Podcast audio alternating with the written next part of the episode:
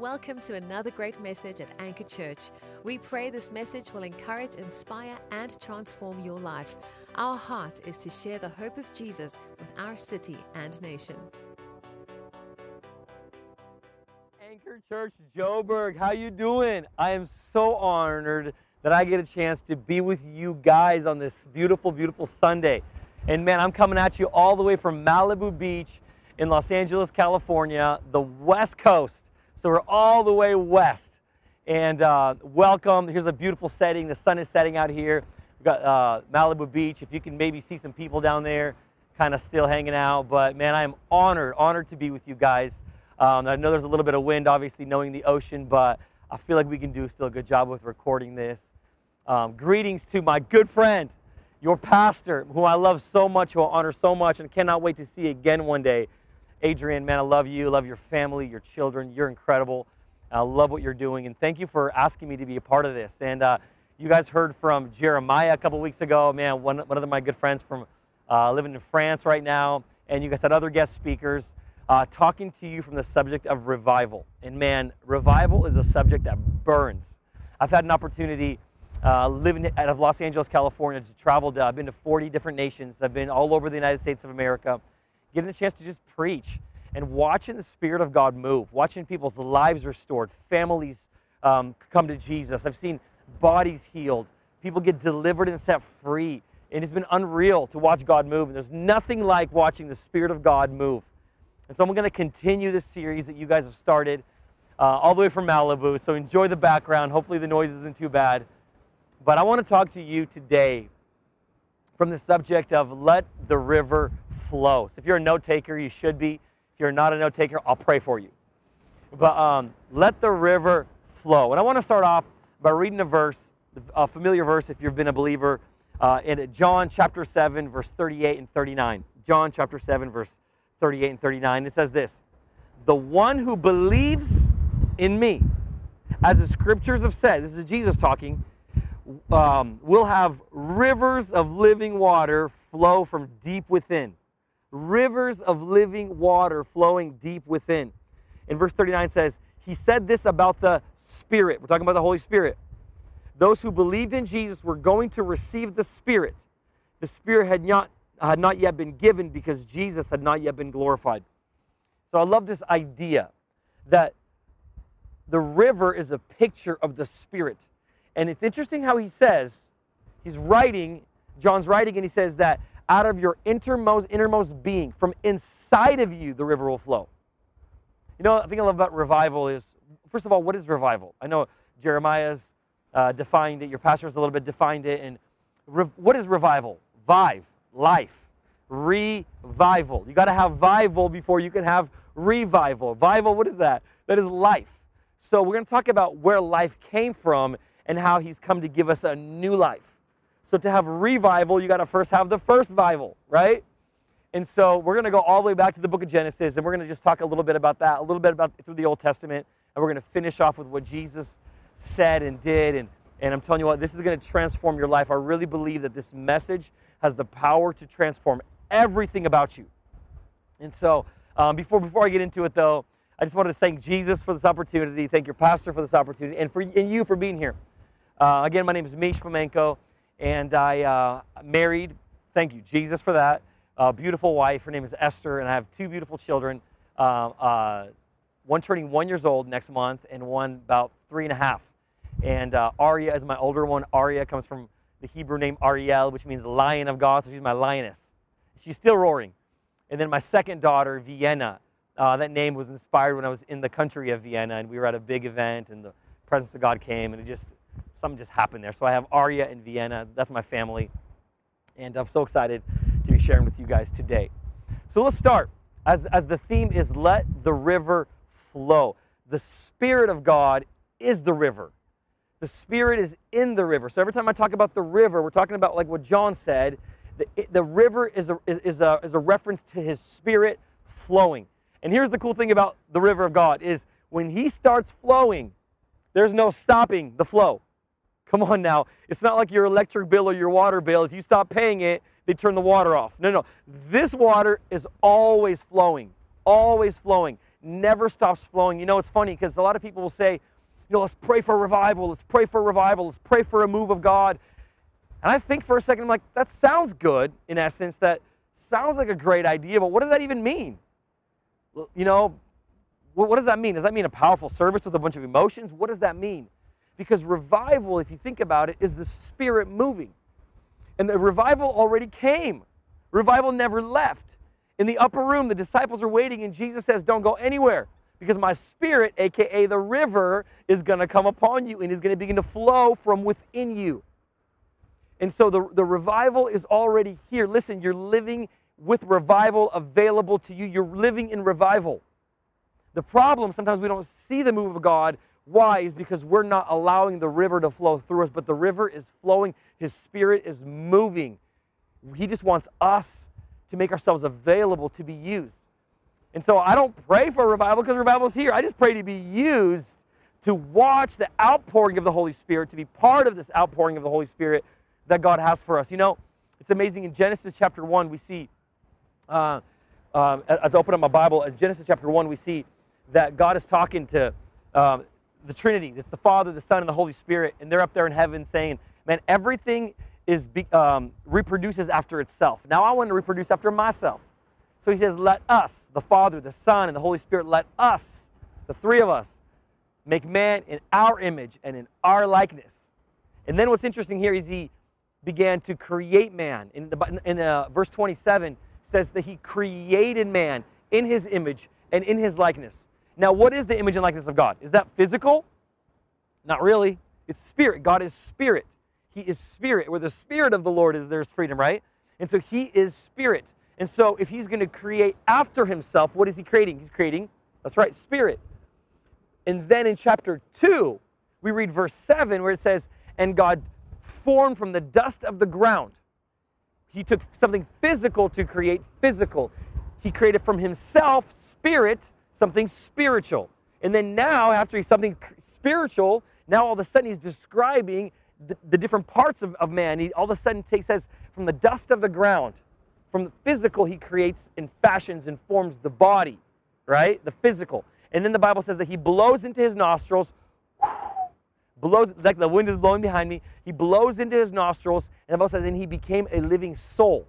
Three parts. In fact, if you look um, when Paul writes to in 1 Thessalonians chapter 5 verse 23 1 Thessalonians 5:23 says this and may the God of peace sanctify you completely your whole spirit soul and body. So here he distinguishes the three parts spirit first then soul and then body and be kept sound and blameless to the coming of our Lord Jesus Christ. And so here Paul makes it very clear the three parts of us. Just like God makes it pretty clear the different parts of us. Paul makes it even more clear. And I love this because Paul is now putting the order to it. He says, first spirit, then soul, then body. Now, listen, order is very important.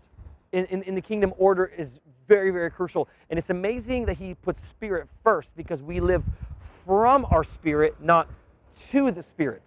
Let me say that one more time. We live from the spirit, we don't live to the spirit. And um, when you talk about a river, uh, the, the theme today is let the river flow. When you talk about the river, here's the, interesting thing about the river is every river has a start, right? And the start of a river, there's two ways you can refer to the beginning of a river. Uh, one is it's called the source of the river, or another one is it is the head of the river. I love that because Jesus is the head. We are the body. He is the head. He is the beginning of the river. Everything starts from him, is in him, of him, through him. It's all about him, right? And so he's the source. He's the head. We are the body. And so the river starts from the head and flows through the body. Now, the thing also about a river is the river always flows down. I've never seen a river that flows up. That's why it's called a waterfall, not a water rise. You know what I'm saying? I've never seen a water rise before. You know, water goes down because that's just the way our uh, that God made gravity. So the river comes from the top and comes down. What's amazing when God created Eden, He put in the center at the top on a hill of the garden, he put two trees. You remember the two trees? The tree of life in the center, and next to it is the tree of knowledge of good and evil. And he says, If you eat of the tree of life, Genesis, you shall live forever. The tree of life in the center. if you start from the head, the center, that's true life. But he says, if you eat of the tree of knowledge, come on, people are still craving knowledge. It's not the knowledge of the spirit, it's the knowledge of this world. It's the knowledge of intellect, of information, not revelation.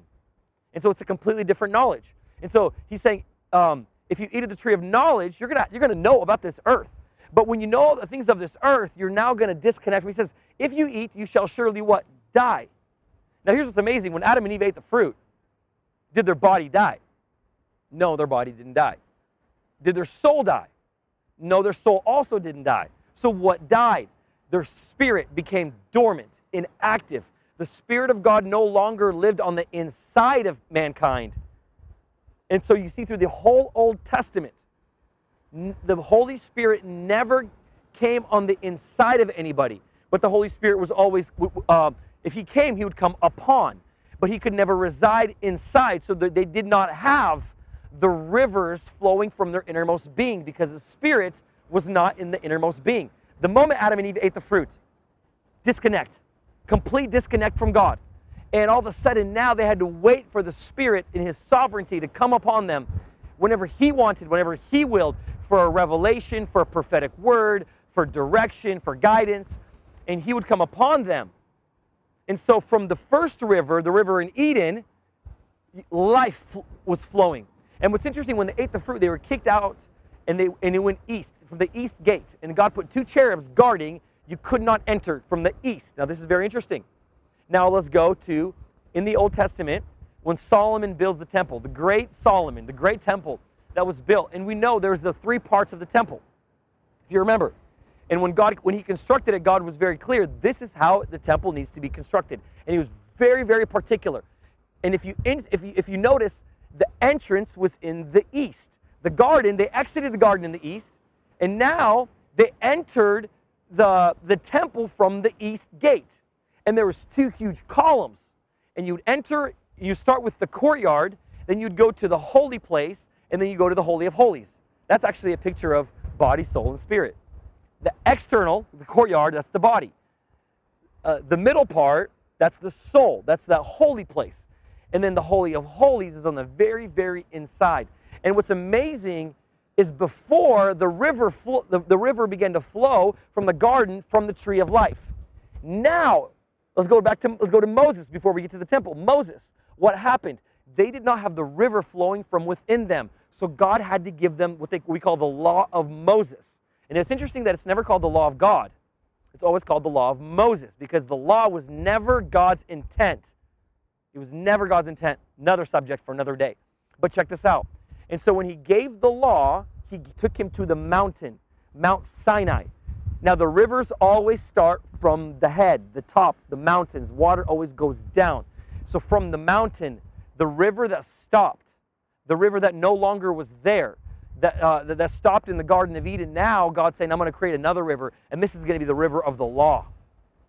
And the river of the law started, and the law was the opposite of the Garden of Eden. The Garden of Eden started in the middle and it went out. Now they're starting from the outside, starting from the east and coming into the middle. And it was all about if you're good enough, if you confessed your sin enough, if you slaughtered, if, if you slaughtered the right calf, if everything was done right, you could not have any sin, you could not have any problems. And the moment you did, if you walked into the Holy of Holies with an ounce of sin, what would happen? You would drop dead to the ground and they would pull you out by ropes from the Holy of Holies. And only one time per year was one priest from the tribe of Levi able to enter. If they lived a perfect life, they would come out, come out alive. My thought and opinion is I don't know if anybody actually came out alive. I mean, we don't know, but I don't know. Did they, did they do it perfectly enough to stay alive physically? And uh, it's, um, it's interesting that you walk from the physical to the internal to the center. Interesting. And religion to this day teaches this that you do go from, from where you used to be, from the physical to the soul to the spirit. If I do good here, then I can receive here. And the whole Old Testament is all about if, then, if, then. If you do this, then you get this. If you don't do this, then you don't get this. It was all about if I do good, I, I receive from him and I can receive something from him. That's why David prayed this prayer, King David. He prayed this prayer that is in, in the New Testament theologically incorrect. He prayed this prayer. He says, uh, Do not take your Holy Spirit from me. Why did he pray that prayer? Because the Holy Spirit never lived in him. The Holy Spirit would come upon him for a moment, but because he was sinful, the Holy Spirit could not sit and be inside of him. And so check this out. Jesus on the cross, when he's hanging there, prayed that same prayer. Remember why? Because the Bible says that and he hung his head and he submitted his spirit. That's the first death. He, his spirit left him. And then he said, Father, why have you forsaken me? The exact same phrase King David prayed, which we don't pray anymore because the Spirit does not leave you. When the river starts, the river continues to flow. Salvation is a free gift. A gift is not taken back. If a gift is taken back, that means it's no longer a gift. Salvation is given freely. Freely. And once the Spirit is inside, the Spirit begins to flow like God intended in the Garden of Eden to flow forever. And all of a sudden, man cut it off. Jesus had to come back. And it's amazing.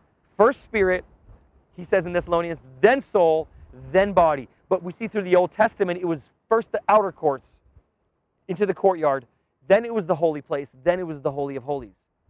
Now, physical, we understand that's the physical. Our soul, that's our mind, our will, our emotions, right? And then, and then the uh, Holy of Holies, that's everything that's in God. That's everything that's of God. All of God is in the Holy of Holies. His presence, the essence of who He is, the courtyard. You know what's amazing about Jesus? This is really cool. But Jesus, the Bible says He is, God is the Alpha and the Omega. And I love what Jesus says about Himself. He says, I am the door. We see Him talk, teaching about that I am the door because He is, he is salvation. Jesus is salvation.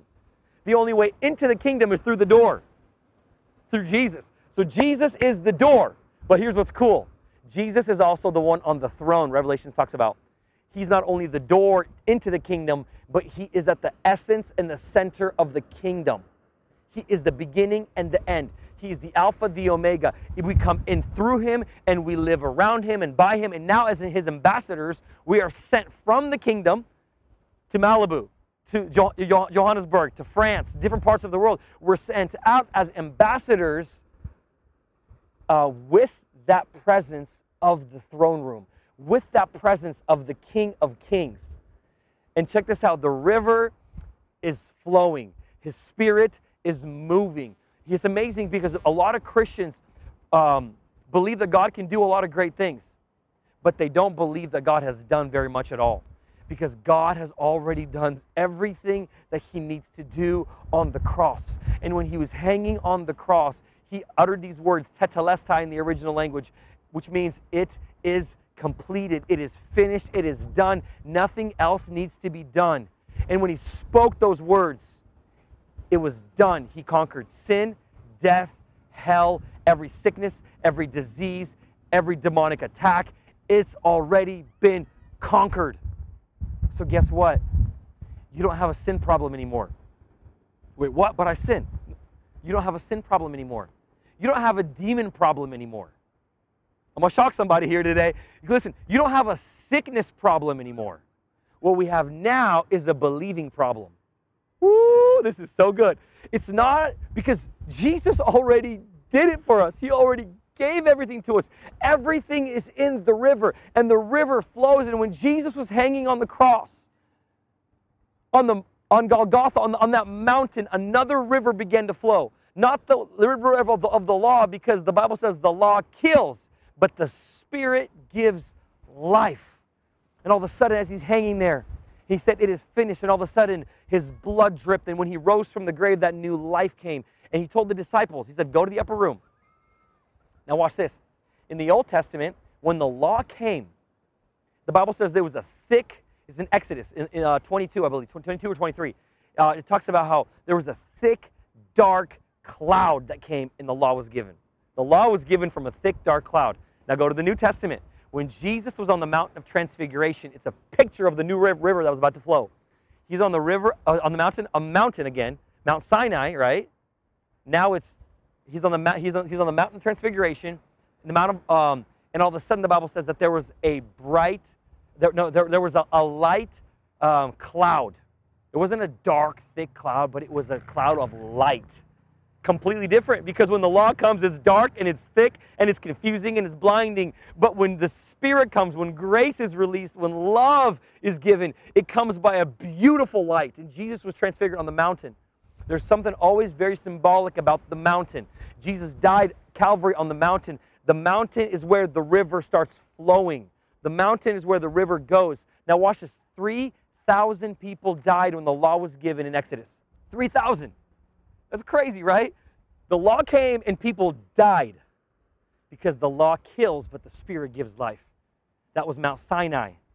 Now we have the New Testament and they're in the upper room and god says go to the upper room because there's something about the upper there's something about from the mountain there's something about the high places go to the upper room and all of a sudden something's going to come and the spirit came on, on, on the 120 that were there and then they went to mount zion there was mount sinai 3000 died now there's mount zion Woo-hoo-hoo, this is so good and on mount zion they preached the word and 3000 gave their life to jesus and were baptized into jesus 3000 died by the law 3,000 came to new life. That's revival, a new vibe.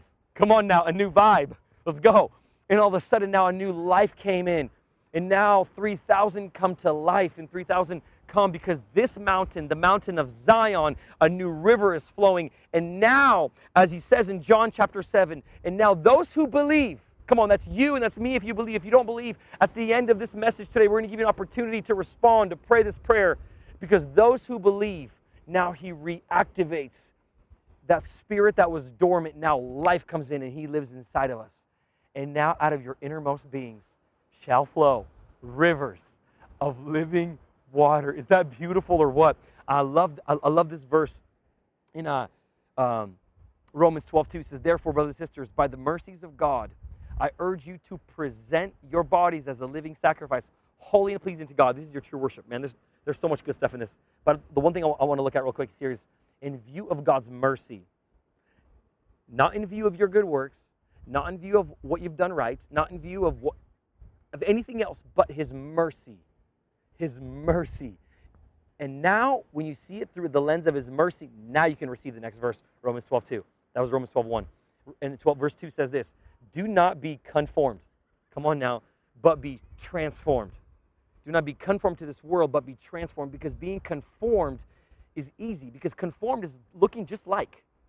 And then it says, do not be conformed, but be transformed. How? By changing the way that you think. Do not be conformed, but be transformed by the renewing of your mind. Now, the mind is the soul. Watch this. And I'm going to wrap this up here. This is so good. Watch this. The only way to be transformed is by changing your mindset. Notice how nowhere in the Bible, because the soul's made up of, we call it three parts the mind, the will, and the emotions. Also, your personality's in there. But listen, it never says in the Bible, renew your emotions. Never. Never in the Bible it says renew your will. No, no, no. It always talks about the mind because the mind is the king. Because as you think, so be it to you. As you process what you believe, what you allow yourself to meditate on, that's what's going to be reality. That's what's going to bring life. And that's why he always talks about the mind because the mind is the king. If you have a problem with your emotions, change your thinking. Your emotions will change. If you have a, if you have a problem with your, with your will, what you do, change the way you think, and everything will follow because what you think directly determines how you live and how you feel. So if you don't like the way you feel, first of all, look at this. Look at this beauty. and second of all, change the way that you think. Because I'm telling you what, God is incredible. And when we receive His revelation, it changes our mindset. So do not be conformed, but be transformed. In fact, that word transformed is, is, is, is the word metamorpho, which we get metamorphosis from, completely from caterpillar to butterfly, ground crawler, sky flyer, two completely different things. That verse, that word is used twice once for us, once for Jesus. That when Jesus was transfigured on the mountain of transfiguration, it's that same word metamorpho. That word transfigured is the same word as transformed here, where we are completely made new. And now all of a sudden we have new life. And now our spirit comes alive. And listen, everything of God is in the spirit, all his gifts. Come on now. All the fruit, love, joy, peace, patience, kindness, goodness, faithfulness, gentleness, and self control. Come on, everything. All of him is in the river. Everything in him is already flowing. The problem isn't if it's available. The problem is why are we not turning on our mind to receive? So I'm going to leave you with this last visual. And, and we're, and we're going we're to finish here. Uh, I was asking God to give me a picture of something, how I can convey this to people and, and, and make it make sense. And I was at the Hoover Dam. Hoover Dam is the biggest dam in the United States of America. It borders Nevada and Arizona. And there's a big bridge and, a big river that comes through, huge river. You should Google it, look it up. Hoover Dam is beautiful, beautiful. And on the, the river is always flowing, there's always water coming. That's the picture of the spirit. The dam is a picture of the soul. And what comes after the dam is a picture of the body. So watch this. The river is always flowing, always flowing, always flowing. But what the dam allows is what will become physical. Does that make sense? So the river's always flowing. That's the spirit. The soul, that's the mind. The mind is the dam that holds back what the river is trying to get to you. And the physical, and a lot of people are thinking, why am I not seeing what God promised in the physical? Why am I not seeing my healing? Why am I not seeing my transformation? Why am I not seeing what God promised me? Why? Because what you believe is what you receive. So it's everything of Him is already flowing, it's already in the river. Listen, the answer to your need is already in the river, and the river is flowing. That's my prophetic word for you today. The river is flowing for you. The river, everything you need is in the river. Everything you need is in Him, it's in His Spirit. And so it's not about asking Him to do something for me, it's about tuning into the Spirit and letting that dam be broken and letting all the stopping that the river is doing break down the dam and let the river invade my life. Because the water on the other side of the dam is determined by how much the dam allows it.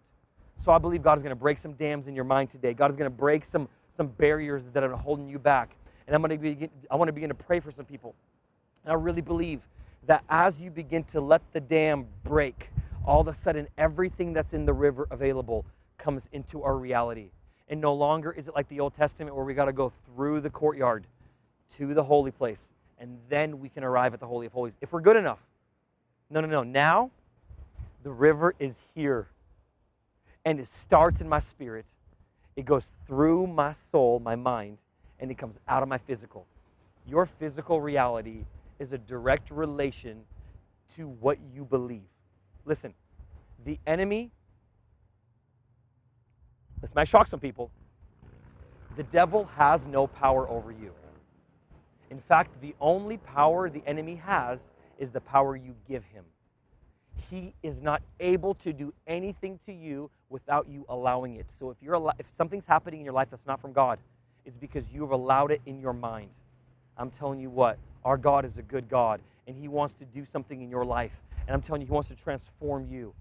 So I'm telling you, you don't have a sin problem. You don't have a demon problem. You don't have a problem problem. What you have is a believing problem. Because if we change our believing, we will see that reality manifested in our living. Because from revelation now comes true life. Watch this one more time. Uh, uh, uh, that verse, the verse that says that the letter kills, but the spirit gives life. And remember when Jesus was on the cross, he said, "It, um, it is finished." And then the veil was torn. The veil that separated Solomon's temple, the holy place, and the holy of holies. The veil, you had to cross the veil to get to the holy of holies. You had to cross. You had to go go through something to get to the to get to the holy of holies. Now, no longer do we go through anything. Now, now the veil is torn, and we don't live to go to the presence, but now we live from the presence because the river is from Jesus from the presence, and the river is flowing right now. He's flowing into your living room. He's flowing into your car. He's flowing into your family, wherever you're watching from right now. He's flowing into that room, into that sanctuary. He's flowing. But the problem is am I going to put a dam to get in the way of the river and not be able to see the manifestation of the Spirit on, in my reality? So come on repentance is Romans 12, 2. Change your mind. That's what repentance means. You know in the Old Testament repentance means? In the Old Testament, repentance means this I go this way, I repent, I turn around, and I go this way. Physical, it's a physical action. Repentance in the Old Testament was a physical action. In the New Testament, you know what repentance is? Repentance has nothing to do with actions, it has everything to do with your mind. telling you, this is such good news. The Bible is good news. His grace is good news. His love comes to transform us. And then we receive that. Anchor Church, I love you. And I wanted to bring this word to you that revival is flowing. Will you allow him to flow through you? Revival is a person. We call him the Holy Spirit. Will you allow him to flow into you and through you because he's already on the inside? Spirit first, then soul, then body. Let the Spirit transform your mindset and watch how everything that's in the Spirit is going to become alive for you. I bless you, Anchor Church, and I hope to one day meet you in real life, shake your hand, and give you a good old hug and uh, no more of this stuff, right? Come on now. Love you guys. Um, we'll see you hopefully soon. God bless you.